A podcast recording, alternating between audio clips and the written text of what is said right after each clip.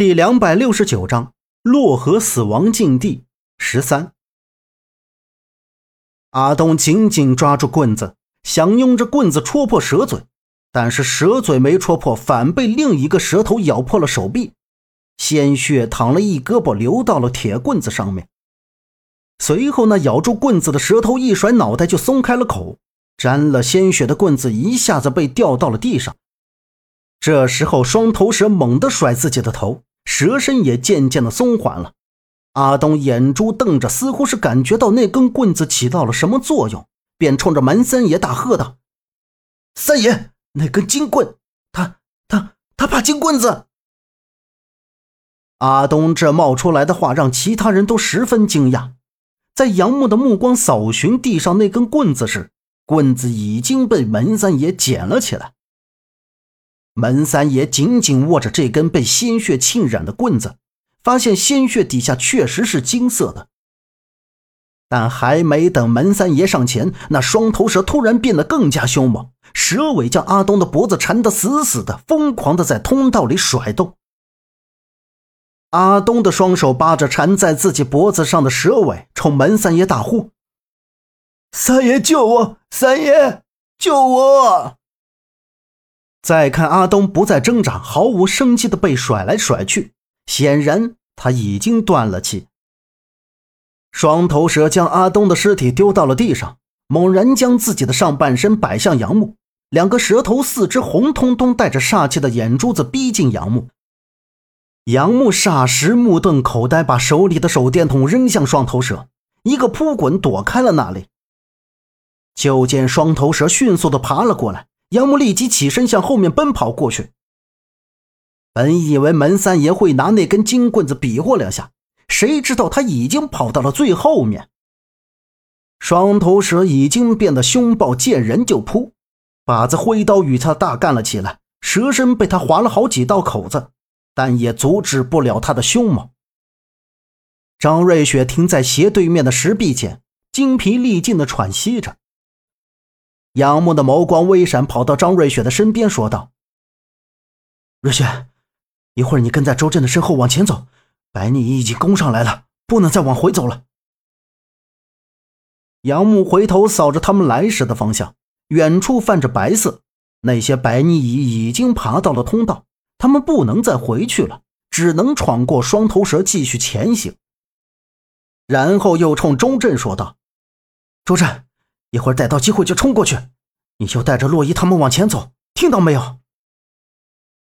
夏洛伊扶着左阳，一脸惊恐的盯着靶子和双头蛇大战，心想他们根本打不过这条巨蛇，都会被咬死。想着就浑身发抖。左阳在一旁缓过劲儿来说道：“洛伊姐，你别怕，我们会没事的。”靶子抱着蛇身，冲着从来时的方向跑回来的门三爷和杨木他们大喝道：“丫的，你们都揍啥呢？光俺一个人对付这野兽，都是想死在这里吗？”靶子话音一落，门三爷的脸怔住，挥起手里的金棍子，冲袭击他的蛇尾拍了过去。这时，双头蛇的整个身体就倾向了左侧，右侧有了空隙。杨木见机，立即拉起张瑞雪的胳膊，就向对面跑去。周震带着左阳和夏洛伊紧跟在后面。就在几个人都快过去的时候，双头蛇忽然嚎叫一声，尾巴一挥，就朝着跑在后面的夏洛伊和左阳拍了过去。左阳猛地一推夏洛伊，自己就跌到了大腿，一下子就被蛇身缠住了，将他拖了起来。几乎没有给左阳发出呼救的机会，就被重重的拍到了石壁上。瞬间，左阳头破血流，接着又狠狠地甩了两下。左阳浑浊的眼睛瞅着他们。当杨木立刻回身冲过去救他时，蛇尾连同左阳一起朝着他飞了过来。与此同时，靶子和门三爷都被蛇头猛击。靶子身手灵敏，立刻从蛇身撤了下去。门三爷摆动着金棍子，最后也逃脱了蛇口。杨木被周震一把拉到后面，默默地瞅着左阳在蛇尾下喷着鲜血，奄奄一息，他竟无能为力。靶子推着他的肩膀，周震拽着他，几个人向漆黑的通道跑去。双头蛇挥动着蛇尾想追过来，却被移动过来的白蚁淹没。就这样，左阳惨死在了满是白泥蚁的通道里。杨木他们跑了不知多远，身前出现了两个洞口。在看到箭头时，杨木指着右边的洞口就跑了进去，其他人也都跟了上去。但是他们还没走几步，就都掉进了深渊之中。杨木本以为自己会被摔死，不知自己昏迷了多久。在醒来后，发现自己身体除了有地方磕肿了之外，倒是没有受伤，而其他人就没有那么幸运。每个人都有不同程度的摔伤，还好都进行了处理，不是很严重。眼前那颗如同请明星般的亮光，很可能就是生命的希望。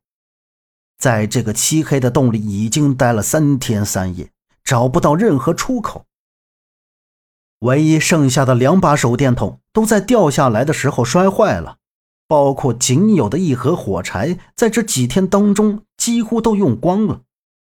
这里的潮湿让人感到非常的不舒服。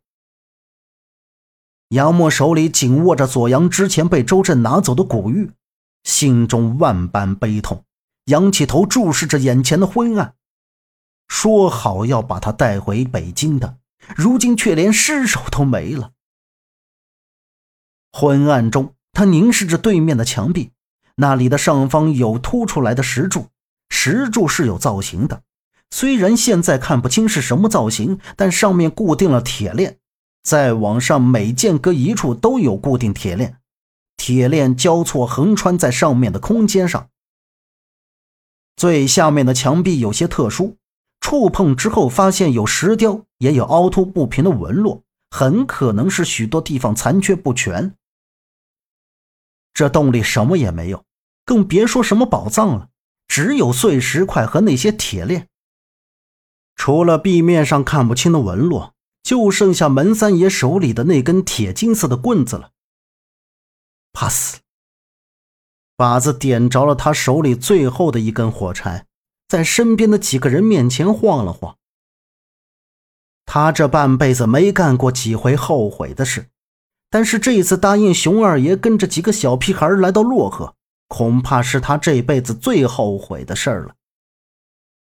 最后，他的目光落到门三爷的怀里，眼睛死死地盯着门三爷手里的那根金棍子，眼珠那么一转，似乎在打着什么主意。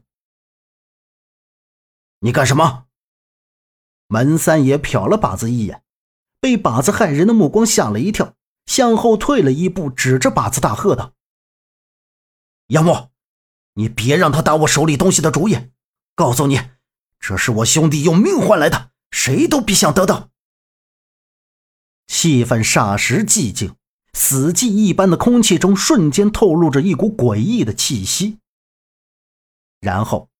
就在火柴最后一点亮光熄灭时，杨木看到门三爷奇怪的样子，他不知道自己是眼睛恍惚，还是他看到门三爷的身子是背对着他们的，手里紧紧抱着那根金棍子，而他的头却是正对着他们，他眼睛里似乎是闪过一团红火。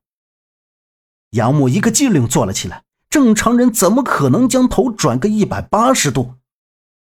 除非他没敢再想下去，因为他相信这个世界上没有鬼。本集播讲完毕，感谢您的收听。